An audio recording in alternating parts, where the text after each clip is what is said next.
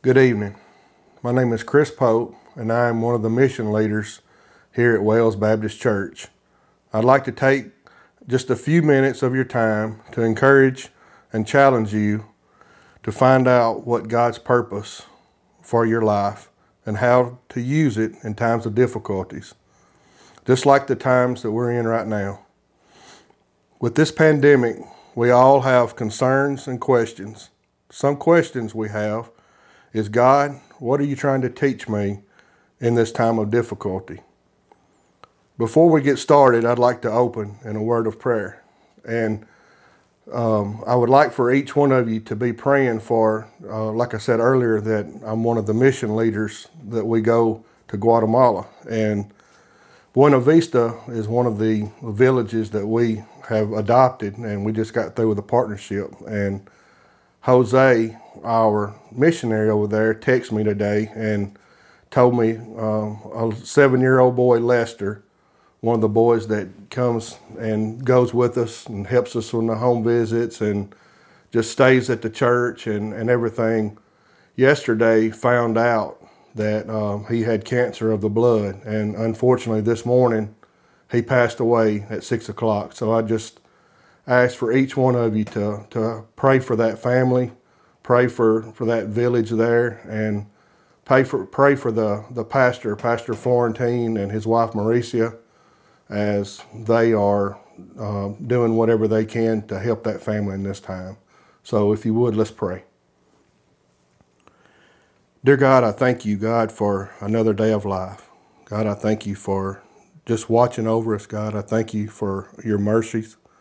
God, and I just ask that you just be with us during this time, God. I pray you'd be with our country, God, in this time and this pandemic. I just pray that people would look to you for hope and for the encouragement that they need, God. And I just ask you to be with us today, God, as we just study your word.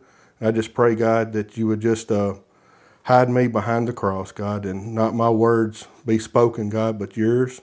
God, and we ask a special prayer right now for Lester's family, God, for the time that they're going through. And I just pray that you would just put your hand around them, God. You would just comfort them and be with them. I pray you'd be with that village, God. And I pray for Pastor Florentine and Mauricia as they minister to them, God. And I just pray that they would just feel your presence in this time. Again, God, we thank you for everything you do for us, God. We thank you for your son, for dying on the cross for our sins. Forgive us, God, where we fail you. In your name I pray. Amen. I want to talk today and have us ask ourselves a question. What is God's purpose for my life? Another question that every one of us has been asked at least once in our lives. And that question is, what would you like to be when you grow up? A variety of answers. Doctors, lawyers, teachers, firefighters, and the list goes on and on. All of these are good and have their purpose, but I want all of us to examine ourselves and answer this question. What is God's purpose for my life? Let's see what the Bible says about our part and our purpose in our life. We're going to read 1 Corinthians chapter 12, verses 12 through 27.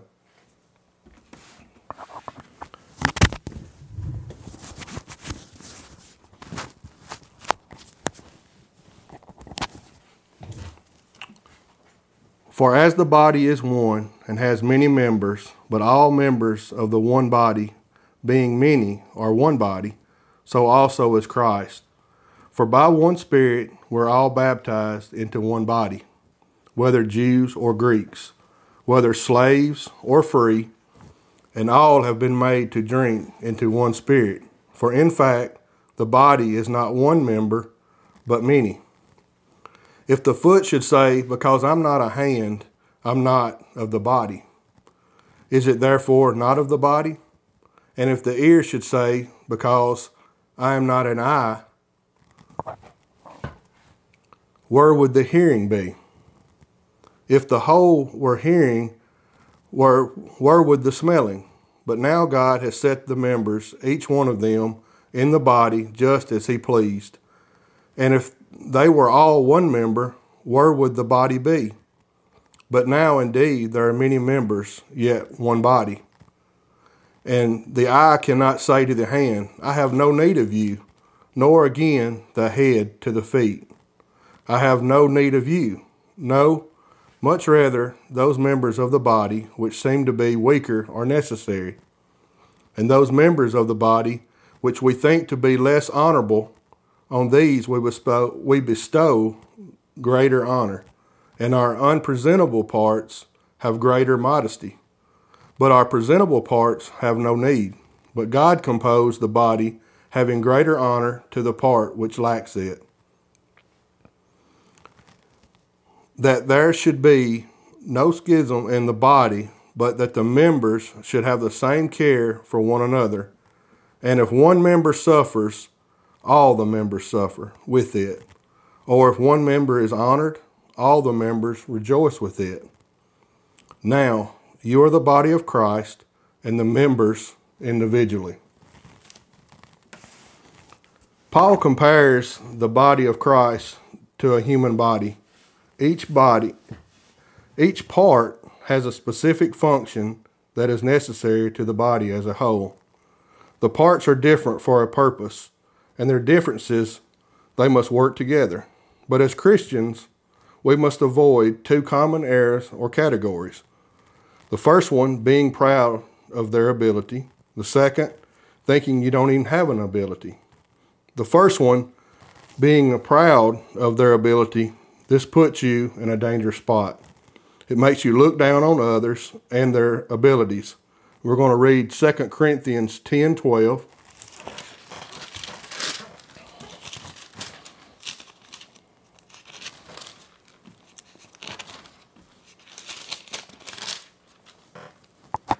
For we do not dare class ourselves or compare ourselves with those who commend themselves, but they, measuring themselves by themselves and comparing themselves among themselves, are not wise.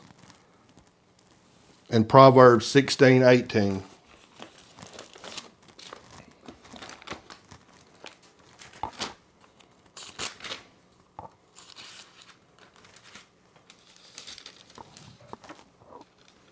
Pride goes before destruction, and the haughty spirit before a fall.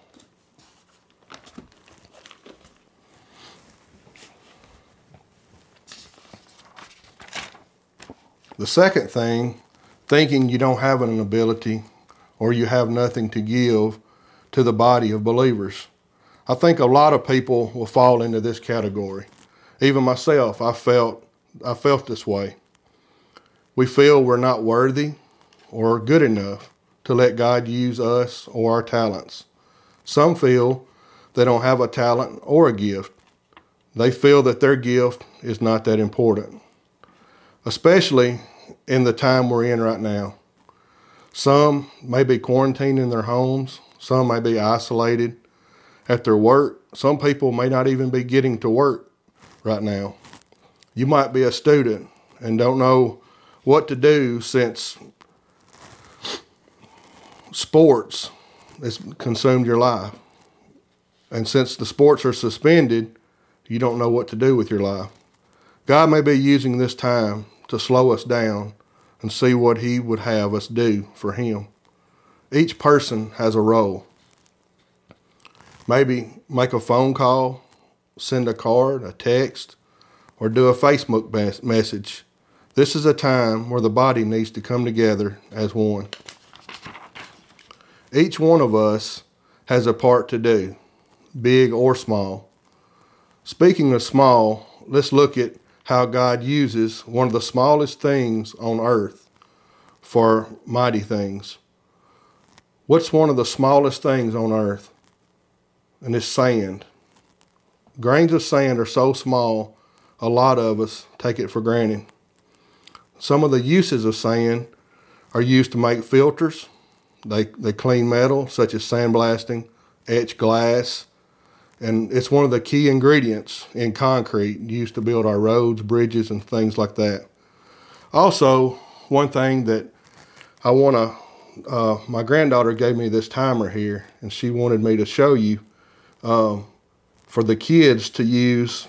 This helps her where she can wash her hands for at least 2 minutes. And so she told me to tell the kids listening during this time, make sure you wash your hands for 2 minutes and brush your teeth. So that's another thing that sand can be used for. But let's see what God has created it for. God ordained sand for a specific purpose. And the definition of ordain is to order or decree something, to set apart for a specific purpose. In Jeremiah 5:22.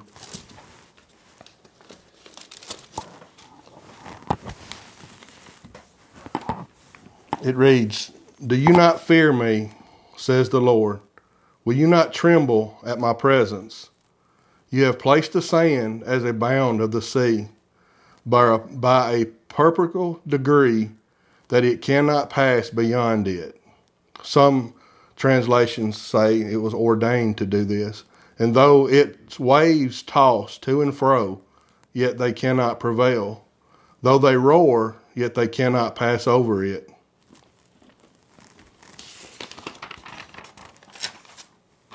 One of the smallest particles on earth was sand, and God uses it, or he orders it, to contain one of the strongest forces on earth. I know we've all been to the ocean and see the water and the waves and how much force that there is, but yet God uses one of the very smallest pieces on earth to control that wave, to tell that wave that it can't go any further than this particular spot. How much more can God use us for a particular purpose? We should use our different gifts together to spread the good news of salvation. Going back to the question earlier, what is God's purpose for your life? Thank you, and God bless you.